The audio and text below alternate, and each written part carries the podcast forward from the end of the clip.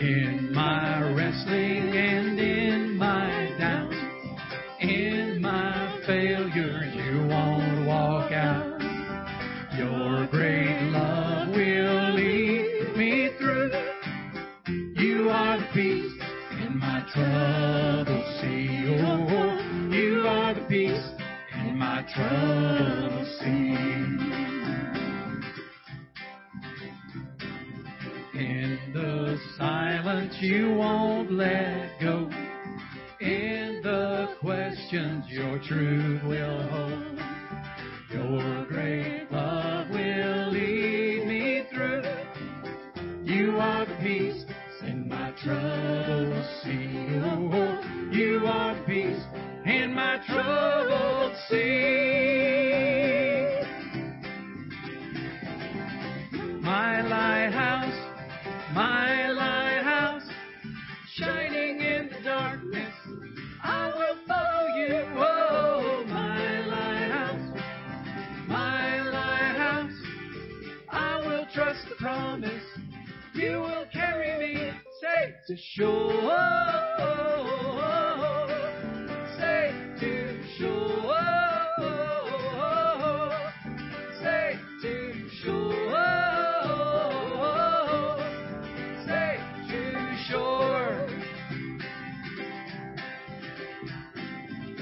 I won't fear what tomorrow brings. With each morning I'll rise and sing. My God's love will lead me through. You are the peace in my troubled sea. Oh, oh, you are the peace in my troubled sea. You are my light, my lighthouse. My lighthouse, shining through the darkness, I will follow you. Oh, my lighthouse, I will trust the promise. You will carry me safe to shore, safe to shore, safe to shore.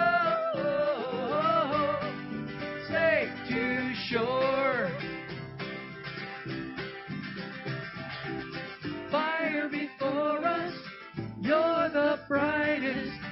You will lead us through the storm. Fire before us, you're the brightest. You will lead us through the storm. My lighthouse, shining in the dark.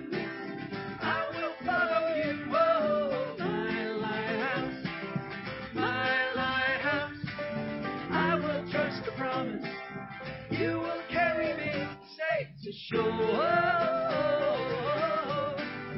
safe to shore, safe to shore, safe to shore.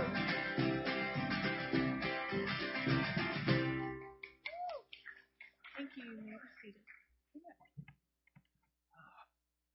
Amen. Praise the Lord and welcome on this first day of October.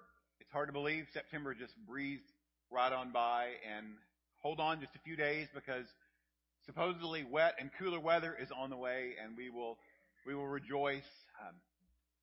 It probably won't be until the middle of December before I even think about breaking out sweaters, but we're at least looking towards a change, and so we are grateful for that. It's wonderful to have you joining us this morning. Welcome to Cross Timber. We hope you have come here with the expectation that you will experience the presence of the Lord, and we hope that we have the opportunity to experience the Lord's presence along with you, whether you're listening on the live stream or you're sitting here in front of us, whether you're visiting for the very first time or whether you're here more times than you could probably even count or even remember.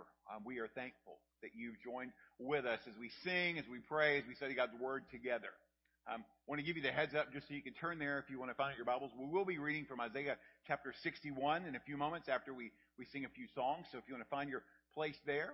And then also, if you did get a bulletin and you saw one of the little tin cards in there, It's a great way to connect with us. If you want to share information, ask questions, submit prayer requests, you can just jot it down on a little tan card, and then our deacons will be passing around the offering plate. Couple of moments, and you can just place that in the offering plate, and it'll go to the church office. If you do share a prayer request, just please let us know if it's okay to share that over email. We want to be sensitive to your privacy, but also we want to have as many people praying as possible. So if it's okay, just mark that on there. Again, I want to welcome you to Cross Timber, and just invite you to join in with the singing as we continue to worship the Lord this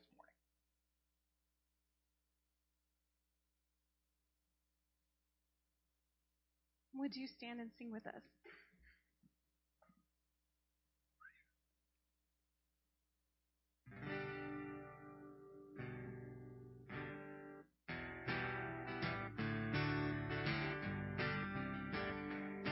Amazing grace, how sweet the sound that saved a wretch like me.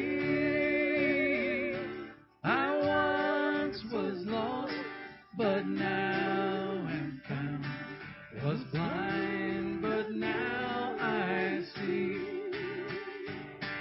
'Twas grace that taught my heart to fear, and grace my fears relieved.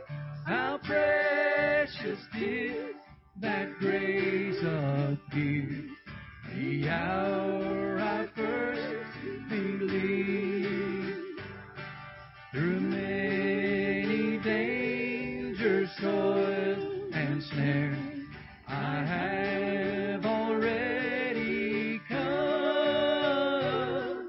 His grace hath brought me safe thus far, and grace will lead me home.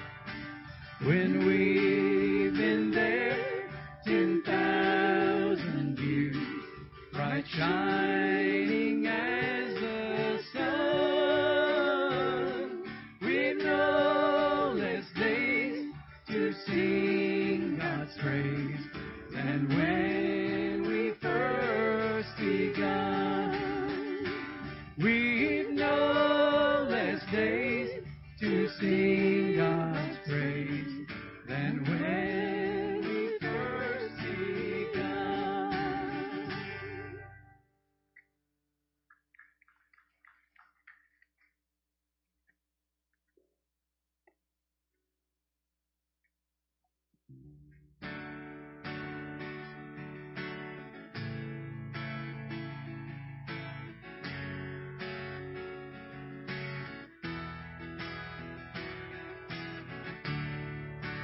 Everyone needs compassion, the love that's never failing.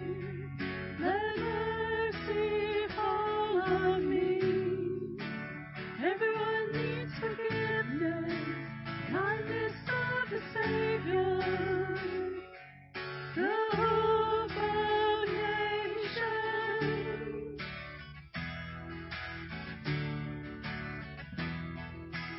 Savior, you can move the mountains.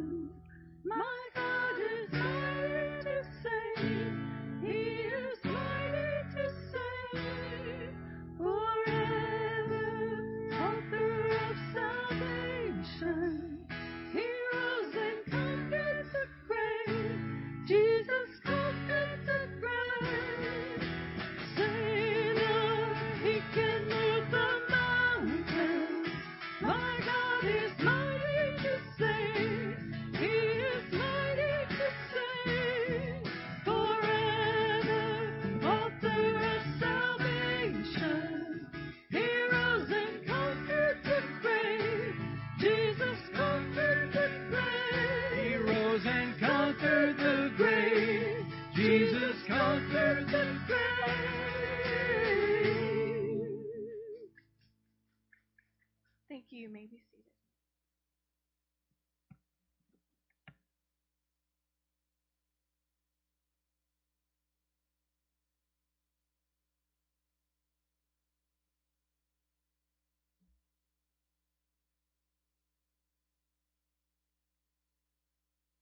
To lift up our voices in worship to the one who is mighty to save.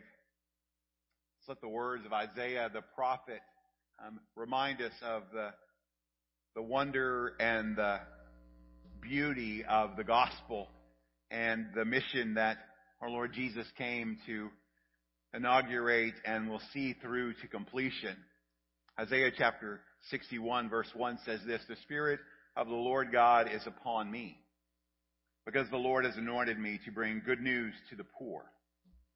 He has sent me to bind up the brokenhearted, to proclaim liberty to the captives, and the opening of the prison to those who are bound, to proclaim the year of the Lord's favor, and the day of vengeance of our God, to comfort all who mourn, to grant those who mourn in Zion, to give them a beautiful headdress instead of ashes, the oil of gladness instead of mourning, the garment of praise instead of a faint spirit, that they may be called oaks of righteousness, the planting of the Lord, that he may be glorified.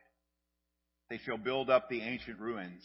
They shall raise up the former devastations. They shall repair the ruined cities, the devastations of many generations.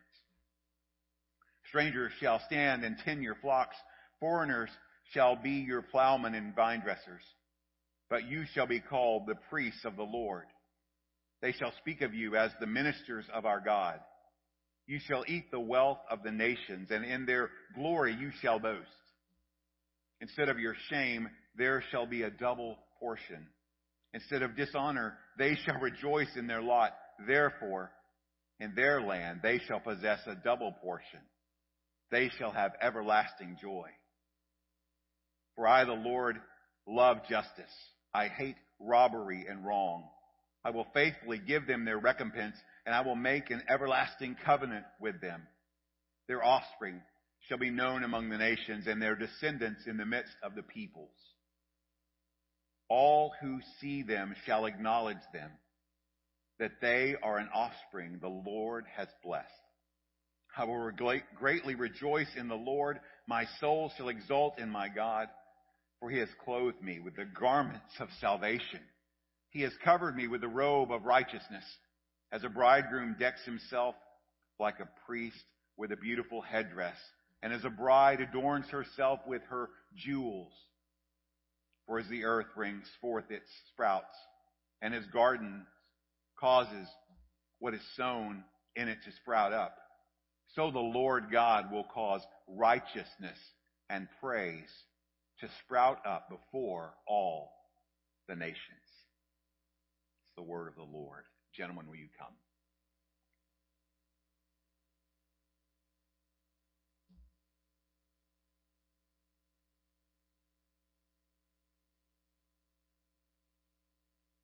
If you'll pray for me and pray with me.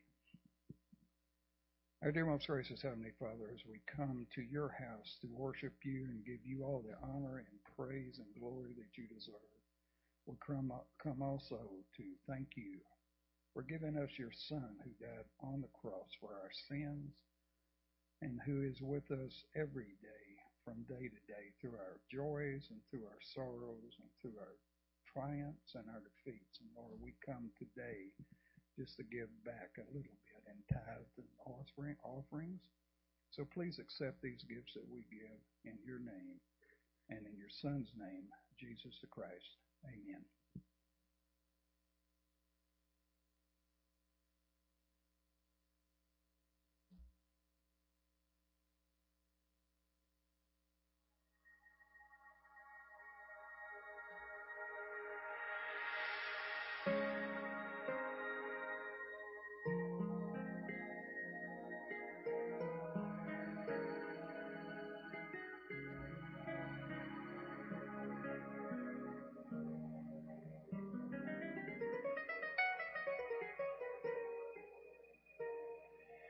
You know chose me before time began. He loved me, and I feel so unworthy, so undeserving, but still you loved me and took me as I am. And now I run through fields of mercy, I fly through skies of grace, I drink the living water that won't run dry. I hide under the shadow of the Almighty God. I dwell in the presence of the Most High, Almighty God.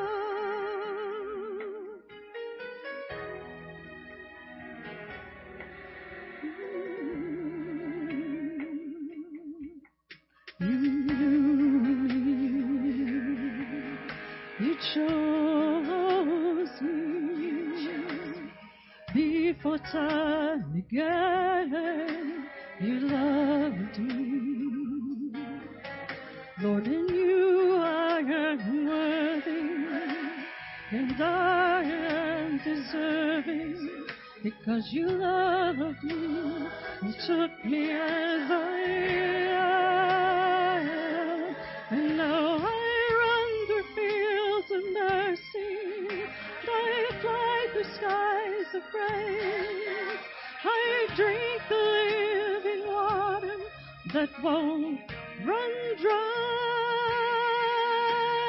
I hide under the shadow of the Almighty God. I dwell in the presence of the Most High, Almighty God. The same God who placed the stars holds me in His arms. The God of my universe calls me His own. His own.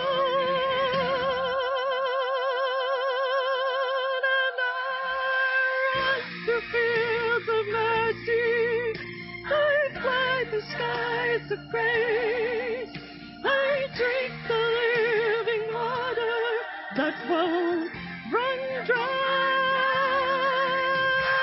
Hide under the shadow of the Almighty God. I dwell in the presence of the Most High. Run through fields of mercy, I fly the skies of praise, I drink the living water that won't run dry. Hide under the shadow of the Almighty God. I dwell in the presence of the Most High, Almighty God.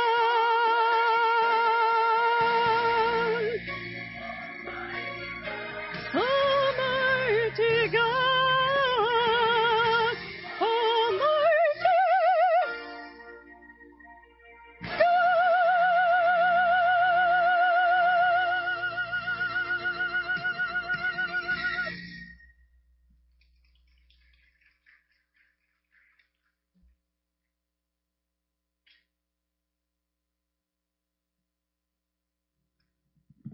Would you stand and sing with us?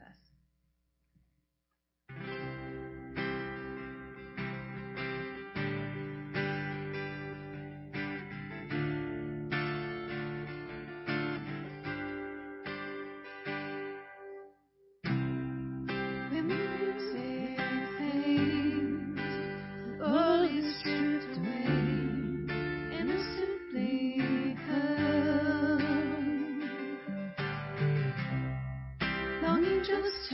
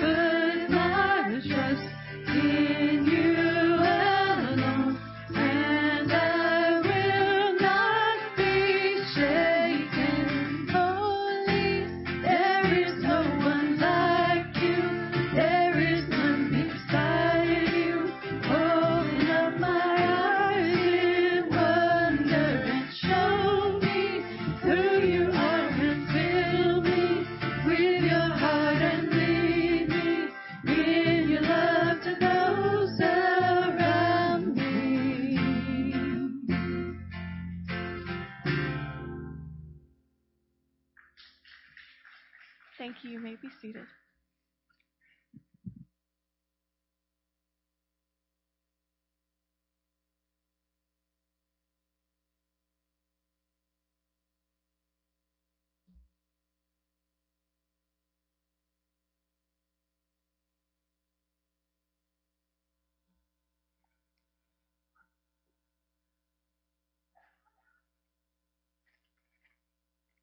I'll just bear with me for a moment. I maybe should have brought a backpack with me to carry all my stuff. Install a cup holder over there might be a not bad idea either. If you have your Bibles, we're going to be in Luke chapter 4 as we round out what we've been looking at for the month of September. Let's build over into this first day of October, just around the idea that we are the church. And you remember way back to the 1st of September, first week, we looked at what grace was, and we had some folks share testimonies. We looked at who is my neighbor, and we had testimonies of those that were neighbors in the places where they were. We looked at purpose, what's my purpose? We looked at who our family was, and we heard some heartfelt testimonies about the meaning of a church family. And today, we come to what is our focus? Focus is a very important word. I was just thinking just a few minutes ago, I haven't given you the opportunity to have a Finn update. Finn is our rescue pup. He is progressing wonderfully. We like to say there's two words that we use. We use the word fantastic, and he's full of Finnergy. We were told at the shelter that Finn is... This is dangerous. Well, his mother was part terrier. What we're trying to figure out is what his dad was part. Because we're kind of leaning on the ideas that he might have been a coyote, or maybe even a dingo. And so, but he is actually doing well. But I mention that because there are two things that Finn has a laser beam focus for. Number one is Deborah. He loves Deborah. Anytime Deborah makes an appearance out of a door, it doesn't matter. He drops his toys. He just runs to her immediately and showers her with love. The other thing is our ice machine. Beep. He drops everything. He runs, and he sits at perfect attention at the ice machine for a piece of ice. And Samara is his ice friend. She gives him ice every time, and he'll just sit there just perfectly still until she drops the ice for him. And I say that so that we can understand that even an 8-month-old puppy has the ability to focus on what's important. We, as adults, older adults, younger adults, have the same ability to focus on what's important. And so whether you think you have a focus problem or not, remember this.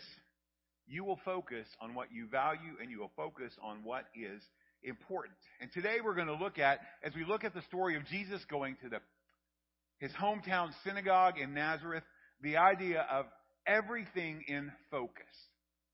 And here's the main thought. With Jesus, when Jesus is the focus, his priorities, passion, and power set the focus of everything in life.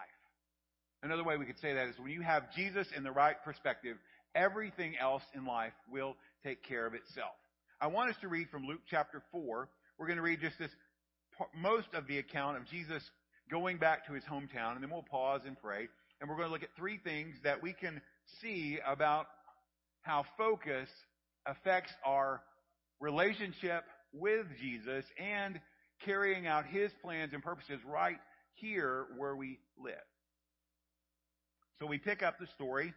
Luke chapter 4, verse 16. Jesus has been tempted in the wilderness, 40 days, 40 nights. He's been ministered to by the angels. And verse 16 says, and he came to Nazareth, where he had been brought up. And as was his custom, he went to the synagogue on the Sabbath day, and he stood up to read. And the scroll of the prophet Isaiah was given to him. He unrolled the scroll and found the place where it was written, "The Spirit of the Lord is upon me, because he has anointed me to proclaim good news to the poor. He has sent me to proclaim liberty to the captives and recovery of sight to the blind, to set at liberty those who are oppressed, to proclaim the year of the Lord's favor. And he rolled up the scroll, and he gave it back to the attendant, and sat down. And the eyes of all in the synagogue were fixed on him. And he began to say to them, "Today, this scripture has been fulfilled in your hearing." Lord, we are grateful for the privilege we have to hear songs of praise lifted up to you. Lord, we're thankful for the gift of your word that you have preserved through the centuries, that has stood the test of time. We thank you that it's faithful and that it's true, because you are faithful and true.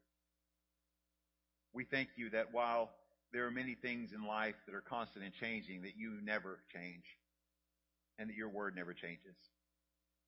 It's timeless, and it's true, and it's living. And so, Lord, by your Spirit, through your living word, speak to our hearts this morning. Help us to see the things we need to see. Help us to place everything in the right focus by focusing first on Jesus. Lord, we give you thanks for that. We trust in what you'll do, and we pray this in the name of Jesus. Amen. Now, I want us to notice three things this morning. There's an outline in your bulletin that'll help you follow through these things. And just because I did learn some things when I took preaching, but that doesn't mean I always followed the things that I learned in preaching. And so I've just read a scripture in Luke, but I want you to turn first to the book of Hebrews. I want you to turn to Hebrews chapter 12, because what we want to see first is that focus determines the direction. Now, let me help you there. A few weeks ago, Samara was doing her Apologia homeschool biology, and we got to scoop some pond water out of our pond and place some rice, some straw, some dirt, and part of an egg yolk in them, and observe what grew after a couple of weeks. And we got the privilege of using a microscope. Not a very good microscope person. But the instruction said the first thing you need to do is to find something large that you can get in focus and focus it in. So that could be like a piece of the straw or maybe a piece of dirt. And then after that's in focus, then you can begin to move the slide around and find other smaller things. And so once you got the big item in focus, then the other things were easier to find in principle. Probably I needed a higher quality microscope. But I want us to see from that is that when we get Jesus in the right perspective, or as the writer of Hebrews would tell us, when we fix our eyes on Jesus, as the NIV says, then the things of this world will come into focus, and we will have the right perspective. Now listen to this. You're going to see that on the screen somewhere along the way. One more. Hebrews 12:2. This is in the NIV, and I don't have an NIV in front of me, but it says, "Fixing our eyes on Jesus, the pioneer and perfecter of the faith, for the joy set before him, he endured the cross, scorning its shame, and sat down at the right hand of the throne of God." Fixing our eyes on Jesus, bringing something into focus. Now, the way this word is structured, it means to look away from everything else and to look on something intently. It means, to be able to eliminate distractions and to have a laser beam focus of vision on one thing. It's the idea of having a focused attention on something without distraction, to lock in on a target. And the call there is to fix our eyes on Jesus. And as we go through the New Testament, we find that those that fixed their eyes on Jesus, that looked to him, found salvation. They found healing. They found rest. And that continuing on, looking to Jesus in our daily life also helps us to experience victory in Jesus on a daily basis. And also keeping our eyes on Jesus and not looking at all the junk around us helps to bring hope and certainty into our life. And if you really think about it, everything comes back to Jesus. We keep our eyes fixed on him. We follow those directives that Paul gives us in his letters to put on Christ, to walk in Christ, that he is Christ in you, the hope of glory, and that it's Christ living through you. And so when we get Jesus in the right place, then everything else follows suit. Major Ian Thomas, British founder of the Lamplighters Ministry, says this: the Christian life is simply this. It's the life that Jesus lived back then, lived now by Him in you. It's Jesus Christ, the hope of glory, Christ in you. And what Jesus came to do on earth, He now wants to do through you. We looked at a few weeks ago the fact that He makes us for a purpose. Everybody was created purposely, crafted by God. We're His handiwork, and He saves us so that we can be on purpose for Him. We can be miracles of His grace. And so when God works in a life and transforms the heart of someone, then it's His grace on display that everyone can look around and see, because it's the joy of His salvation, the hope that He brings, it that shines out His glory in our lives. And as we keep our eyes on Jesus, as we focus on Him, over time, our focus becomes more like His. We start to realize hope. We start to see who our identity is. It's in the person of Christ, and that identity is verified. It's so important in these days when there's so much question about identity, that we find identity in Christ. We find purpose in Christ. We find meaning in Christ.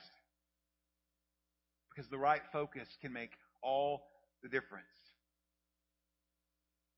2004, Athens Olympics. Marksman Matthew Emmons had an insurmountable lead. He only had one shot remaining that stood between him and the gold medal. He did what he'd done every other time. He took a deep breath, quietened his heart rate. He aimed, he fired, and he watched the bullet hit the center of the target. There's only one problem. He aimed at the wrong target. He said afterwards, "I didn't look at the number above the target before that last shot. It was my mistake. And a certain gold medal was lost, and he fell all the way to 8th place." Because you see, the right focus makes all the difference. And when we focus on Jesus, He helps us to find the right target. Because the second thing we see is that focus defines the target. Without a doubt, the most purposeful, focused person that ever lived was the Lord Jesus. You know, as we think about what we read in Luke chapter 4, based on the idea of fixing our eyes on Jesus, what we see is that we have the perfect example of someone who is always at every moment in focus. Now, as you look at Luke chapter 4, you know, we have this beginning of Jesus' ministry on the earth. It's prepared, the way is prepared by John the Baptist. John baptizes Jesus. We hear the proclamation from heaven. The Lord speaks, "You are my Son, in whom I am well pleased." And then Jesus is taken away by the Spirit into the wilderness where he's tempted by Satan. Overcomes every temptation by the power of God's Word. And then where we begin reading, we find him coming back to Galilee, specifically his hometown of Nazareth. Now, word about him had spread, Luke writes, and he taught in all of the synagogues, and on this day in Nazareth, on the Sabbath, he finds his place, as he often did, was his regular habit in the synagogue, at the synagogue meeting. Those individual places set up for Hebrew worship, where at least 10 men gathered, where they would recite the Shema, "Hear, O Israel." They would pray. They would read from the law of Moses, called the Torah. They would read from the prophets. And then the teacher, the rabbi there, who always stood to read and sat down to teach. And I apologize, I don't have, I'm not in a seating position. But he would stand to read, he would sit to teach, and they would close with a blessing. And so it's in Nazareth, on the Sabbath, Jesus is in the synagogue, the one who's the son of Mary and Joseph the carpenter, and verse 16 tells us that he's there, and he stands up, and he reads. Now, if you read on through the rest of chapter 4, you'll find out that what Jesus read and the words he spoke astounded some people, it angered other people, but it announced his ministry and his mission here on earth. Now, your mind may rush forward to our current day and think about, you know, when someone is announcing the launch of a ministry or a new business, what is there? There's press conferences. There's this launch event. They want the whole world to know. But Jesus goes to his hometown, a place where he, by his own admission, says, a place where a prophet's not accepted. And he announces his ministry by standing and reading. No famous people were present. No media members were there, but the hometown boy, Jesus, in the power of the Spirit, proclaims the coming of good news for anyone who would listen and all who would believe. And the attendant there at the synagogue gives Jesus the scroll. It just happens to be the scroll of Isaiah, the prophet. And it says Jesus found his place, so he unrolled it. He found where he wanted to read. And the place that he read from is where we read from earlier, Isaiah chapter 61. The Spirit of the Lord is upon me because he has anointed me to proclaim good news to the poor. He has sent me to proclaim liberty to the captives and the recovery of sight to the blind, to set at liberty those who are oppressed, to proclaim the year of the Lord's favor. Now, if you read footnotes in your Bible or you're sharp, you'll realize that part of that message it's found a few chapters earlier in Isaiah 58, verse 6. But it's mingled there together by Jesus in this declaration of his ministry, saying that he is the one who is the promised Messiah from God in the power of the Spirit. And after he finishes reading, it says he rolled up the scroll, gave it back to the attendant, and he sat down. And you notice all the eyes of all in the synagogue were fixed on him. So there's no doubt, as we read Luke's account, that Jesus has everyone's attention. He read, now he sat, and they're wondering, because that sitting position is a teaching position, what would he say?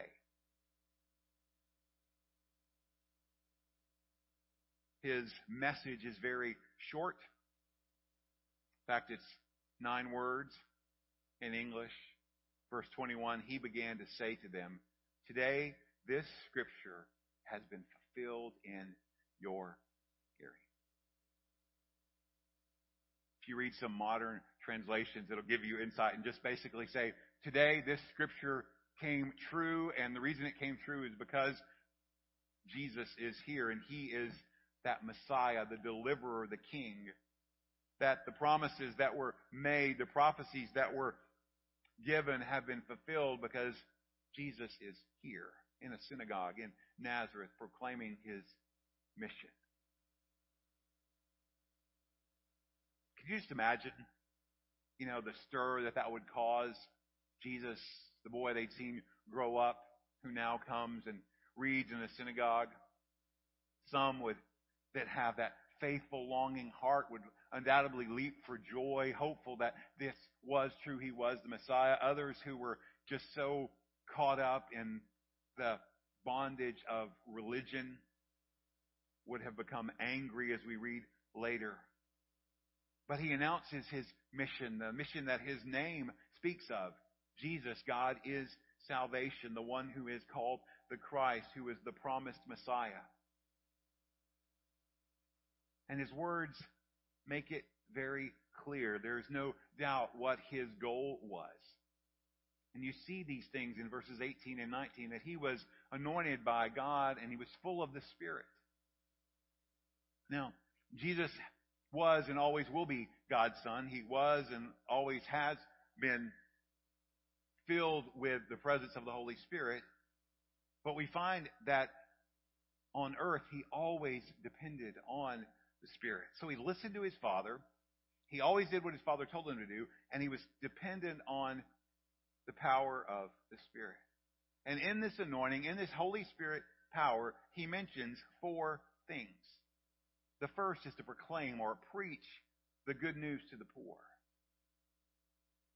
To tell the truth that leads to eternal life. And he's directed that toward the poor. Now our minds immediately rush to those who are monetarily challenged, whose bank accounts don't meet their needs. But when he speaks of the poor here, while our mind runs toward those who are monetarily in need, he is speaking about a deeper need, those who have a spiritual need. But in either picture we see it's an idea of those who have a great need or a great dependence on God. Remember when the Gospels tell us that Jesus looked out on the people, the crowd, and he had compassion? And how the writer describes it, that they were harassed and helpless like sheep with no shepherd. It's a picture of those who the world would often mistreat or forget about or wish they could forget about. But on the other hand, it's the ones that Jesus misses the most. Now, I was taught at an early age that you couldn't bring toys to church, but I brought 99 toys right here. Have 99 colorful ping pong balls. And I want you to think about this, because Jesus, we find that the Bible tells us that Jesus gave the illustration of a shepherd who would leave the 99 and go after the one. Now, the one is not lost. The one's right here wrapped in a paper towel because I colored him with a Sharpie, and it still probably wants to turn my fingers black. But you have 99 sheep in the bag or in the fold, and you have one lost sheep. And it's those who are poor in spirit, those who are in desperate need, that Jesus goes and runs after, the ones that he misses the most.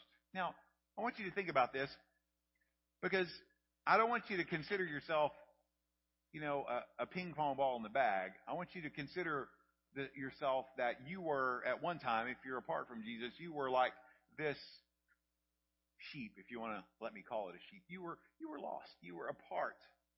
But because of God's grace, his work of mercy in your life, he brought you near, and now you are in the family. It's those who are poor in spirit who are blessed, Jesus said. Why? Because they have humility. They recognize they don't have it all together. They're sensitive to what God may be wanting to do. Find it interesting that you find around the world, it's the places where God is doing the most, where Jesus is saving the most people. It's in the place where there is total desperation, where people have nothing to depend on except Jesus. And you wonder, why in the Western world we have such a hard time. It's because we find too many other things that we try to depend on. But when you've got nothing else, then you are hungry. And they're responsive. They're willing to trust. And as one writer said, for anyone who has need of God, Jesus has a message of good news waiting. But he's not only the messenger, he's also the source of eternal life. He himself is eternal life. John, who wrote John 3:16, also wrote 1 John 4, verse 9. God's love among us was revealed among us in this way. God sent his one and only Son into the world so that we might live through him. So he came to proclaim that good news, but he also came to proclaim liberty or freedom to captives. He came to proclaim freedom from what holds individuals prisoner. Spiritual bondage, chains of addiction, the debt of sin. Scott Heiberger, who I quoted a few weeks ago who has Behind the Wire Ministry says this: there's an invisible prison that holds many in its grip, and the only way out is through Jesus. But we find that freedom because Jesus himself said, if the sun sets you free, you're free indeed. So salvation, new life, freedom, recovery of sight to the blind. Now we can read through the stories and we know that Jesus restored physical sight to some. It's miraculous. It's even kind of gross when you think about spitting in mud and rubbing it on people's eyes in those occasions. But how even more miraculous is it that Jesus is able to open up spiritually blind eyes? Because as Paul writes in 2 Corinthians 4, in their case, the God of this world has blinded the mind of the unbelievers to keep them from seeing the light of the gospel of the glory of Christ, who is the image of God. So before you came to know Jesus, or before someone comes to know Jesus, they are spiritually blind. It's just like in the words of Amazing Grace, I was blind, but now I see. How do you see? Not because you open your own eyes, it's because God opened your eyes. And so it's only Jesus that can cure spiritual blindness. To help eyes see the truth, to help eyes see the love of God, to see hope is available, to see salvation in the person of Jesus. But it gets better. Because you add on top of that he came to set at liberty those who are oppressed. Now, we think about oppressed and usually think about somebody, putting pressure on someone and they feel, outcast, they feel neglected. The word literally in the language means to shatter or to break in pieces like you would pottery. And I hope you see that this really is a beautiful picture because those who are oppressed, think about it, it's people like you and me who are broken by sin and the sinfulness around us. And that Jesus, who came to bind up broken hearts and mend shattered lives, puts us back together. I know better than trying to pronounce foreign words. I even typed it out, and anybody in the Qualls family can correct me later. But I was reading about the Japanese art of kintsugi. It's a very interesting thing. It's the process of repairing something like a pot or a piece of porcelain that's been broken, but they repair it with gold. And so they take the pieces together, they put the pieces back together, and they don't use Elmer's glue, they use gold. And if there's a part missing, you know what they do? They just fill it in with the gold. And the understanding is that the object is now more beautiful than it was before it was broken. Why? Because there's gold shining in the cracks. There's gold filling in the voids and the missing places. And what a beautiful picture that is. When Jesus puts lives and families back together, there's still bumps and bruises. There's still cracks, fractures, but it's His love and His grace, not gold, that shines through the cracks, and His hope fills in the voids that are left by hurt.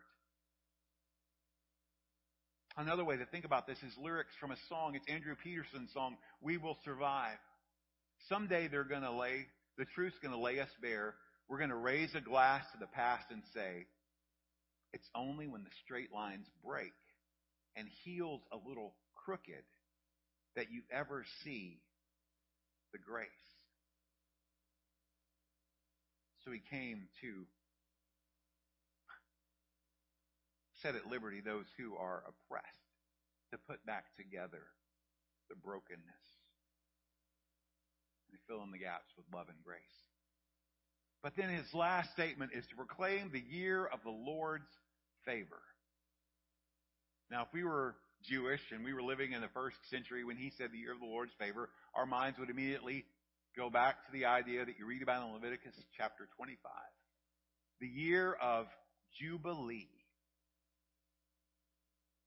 That after 7 sets of 7 years, that there was a 50th year in Israel when property was returned to the original inheritors, debts were canceled, slaves were set free, and it was a wonderful time that the priest would blow the shofar to celebrate freedom and forgiveness.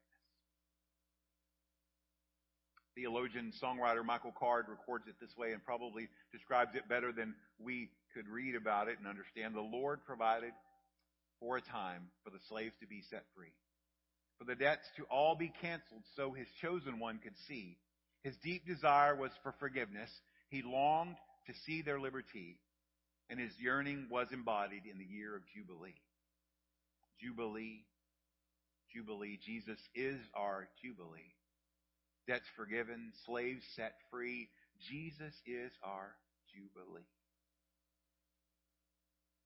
See all of those things, freedom, restoration, healing, all pictured in that year of Jubilee are found in the person of Jesus. That was His mission. That was His goal, to seek out and save that which was lost. And when we focus on Jesus, His mission becomes our mission.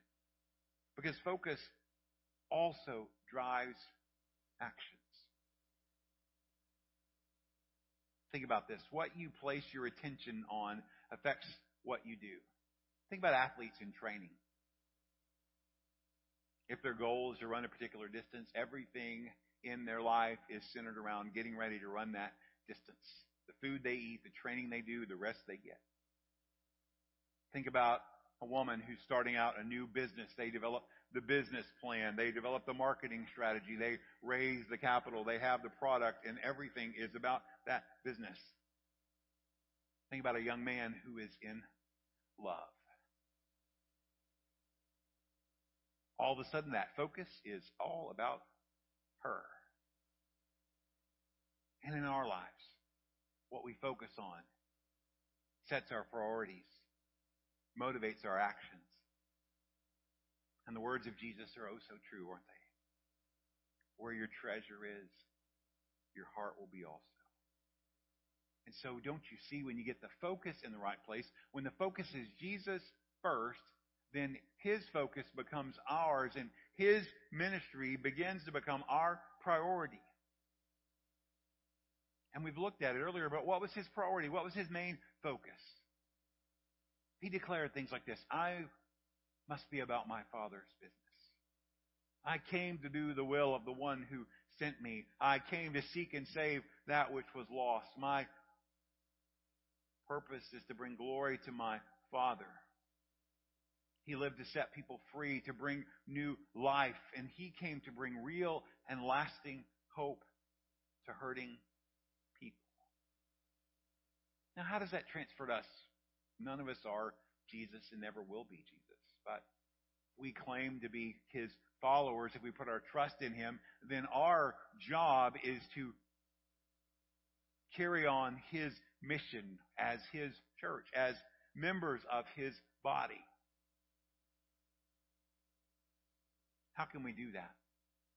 Be our focus, offering the hope of Jesus to hurting people. Now, we can't save, we can't fix, we can't mend, but by goodness, we can point people to the one who can, right? We can bring people to Jesus. We can share the truth. Now, you might think, well, wait a minute, our mission is the Great Commission. Well, I'm going to agree, because that's true. Every church that ever exists that follows the Bible and the truth of Scripture, the mission you could put on the church sign is to, go and make disciples of all nations, baptizing them in the Father and the Son and the Holy Spirit. But as you see in different cultures, different contexts, different places, even here around our Burleson, Joshua, Crowley area, there are many different ways for us to go and make disciples. Which means the way Kevin goes out into the world and shares the hope of Jesus would look very different than the way I would. The way that a young adult at school would do it would look very much different than a retired person. And so that's where focus comes into play. There's a whole world of people around us. And Jesus gave that direction that we start where we're at. We start in the place we're at. We start in Jerusalem. We go to Judea and Samaria and to the ends of the earth. And so if you begin thinking of that in the process, you know, how in the world does Cross Timber begin to meet the needs of the community that is around us? And they are many. There's so many things. There's so many hurts. There's so many ways that we could help. Maybe we should help. Some places we maybe are already helping. And so we have to think about that. What are the needs that are around us? And then we look at who we are. Who's here? And what has God gifted us with? That's why we looked at purpose. Who am I? Why am I here? What does God have for me? And then we use those things to think about, okay, God, here at Cross Timber, what's our part in this place in the world in carrying out the big picture mission of the Great Commission? In the place where we are at Cross Timber Baptist Church, with a little community of Cross Timber across the road, with Briar Oaks just a little further down the road, in the south part of Burleson, just northeast of Joshua, just a little way from Keene, in the north central part of the state of Texas, in the greatest state in the United States, in the North American hemisphere. What do we do? Start reaching out toward the ends of the earth. We looked at hope. We've talked about hope, and it really starts with hope. Offering hope to hurting people. Now, whose hope is it? Well, it's the hope of Jesus. It's the hope that Jesus can satisfy. To hurting people, the ones that he misses most, the ones who are the missing from the 99, the ones who have needs that only Jesus can meet. Just a small picture of what that looks like. It's men and women who are trapped in addiction, trapped in sexual sin, families that are in turmoil, people that are desperate, people that are doing the best they can with what they have, where they are, trying to make it just to the next day. Broken people, broken families, broken relationships that need good news, that need to be set free, that need mending, that need healing, that need hope, that need life. And then who are we? Well, we're nothing apart from Jesus. If we've been transformed by the power of the gospel, if we have been carried along by his grace and mercy, if we have received his hope, if there is Jesus in us, then we are the hope agents, messengers, ambassadors that God wants to use. That under the service of the Lord Jesus, that we're men and women that do our best where we are to love God with everything that we have and to love the people around us. People who have experienced in part what Jesus can do for us. Here's the good news. We don't have to be experts, because we're probably not. But God will use the experiences in our life, the places where he has brought freedom, the places where he is bringing healing, the places where we have gained hope. He will use those things to shine out his glory. We have to recognize in humility that we are maturing in Christ. We are not mature in Christ. There's always room for us to grow. And we also have to be honest with ourselves and realize that we're not perfect. Nobody else is perfect. But hopefully we're in the process. That as we yield to him, as we respond with humility, as we fall on our faces before him, that we are over time being transformed more and more by his love and his grace. And that we become convinced without a doubt that Jesus can do the same thing for everybody else. See, if we don't understand that Jesus has done so much for us and he's willing to do that for somebody else, then we will very likely not ever share our faith with someone else. But if you are convinced, if you are radically changed and you have the truth of God's word in your heart that he wants to do the same for others, then that is the passion and the motivation that will give you a laser beam focus in everything that you do. You see, we focus on Jesus and we offer his hope to people that are hurting. Helps us to set our direction. Helps us to determine the things that we say yes to that fit our purpose, the things that we say no to that will divert us from that. And it allows us to outline our schedule, to allocate our resources in a way that we are doing our part to advance God's kingdom. And it also helps us to see how we measure our success. See, when we have Jesus in focus, it's his priorities, it's his passion, and it's his power that set the focus of everything in our life. And when we get that focus nailed in, when we dial in the microscope, when we put the sights on the target, we realize hope. We verify our identity in Christ. We find our purpose. We know our target. And we always remember that it's the right focus, the focus on Jesus that makes the difference. Fix your eyes on Jesus. Let Jesus live through you. And then we step out and offer hope to hurting people. Filled with the love of God, changed by the love of God and the compassion of Jesus and in the power of the Holy Spirit. We go forth and we share hope to people who need it. I don't really have action points. I've got just 4 questions that would maybe help you reflect on this as we prepare to listen to God speak to our hearts and ask him how we should respond. And the first thing is just, are you focused on Jesus? It's where it starts. It's the relationship that he wants to have with us. As we look on Jesus, we find that he is gracious and compassionate. He's slow to anger. He's full of love and mercy. Are we focused on Jesus? Have we given our lives? Have we committed to him and said, Jesus, I'm putting my trust in you, whatever that means. I'm going to make you Lord, the boss of my life.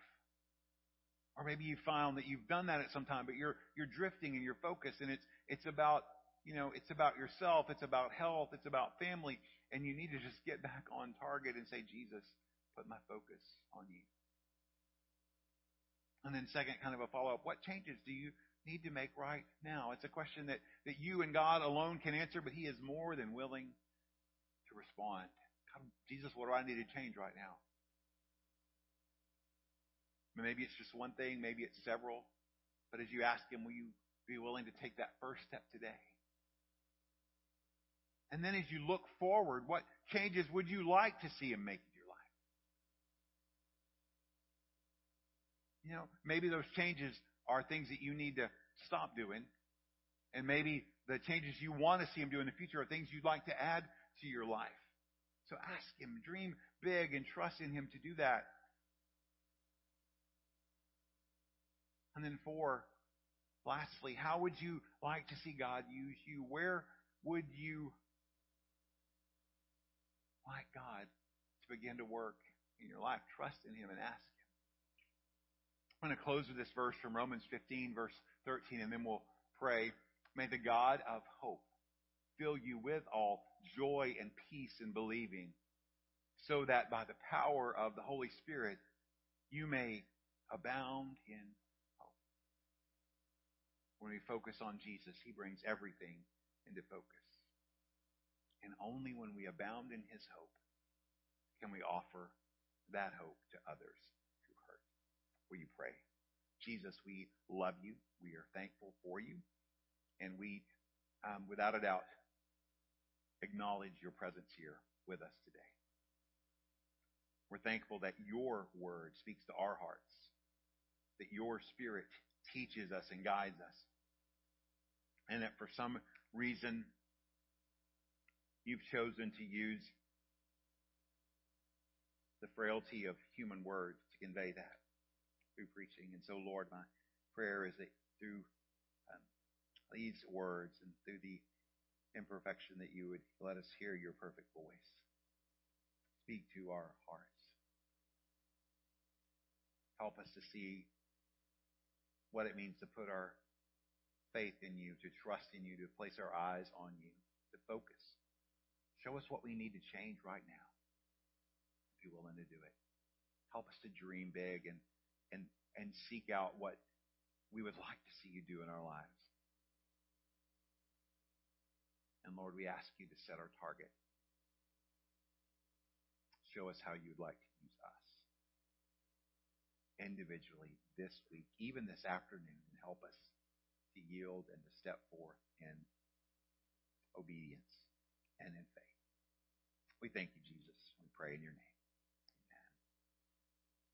We're going to take a few moments. Jeff's going to play some music quietly just to reflect. It's your opportunity to talk to the Lord, maybe ponder these four questions, maybe just spend some time praying or quietly listening. Maybe today is the day God's saying, hey, it's time. I want you to come to me for life. Just turn away from sin, turn toward Jesus and put your trust in him. You don't have to have it all figured out. You just have to know that you need Jesus and he's willing. Maybe that change that you need to make is already on your heart and you want to confess that to the Lord and ask him to forgive you and to move forward. Or maybe you're looking forward to what you want him to do and you're going to ask for that expectantly. Or maybe you're seeking out, what do I do next? Where's my mission? Pray that you would just ask God and let him speak to you. So listen to the music. Let's listen to the Lord and respond.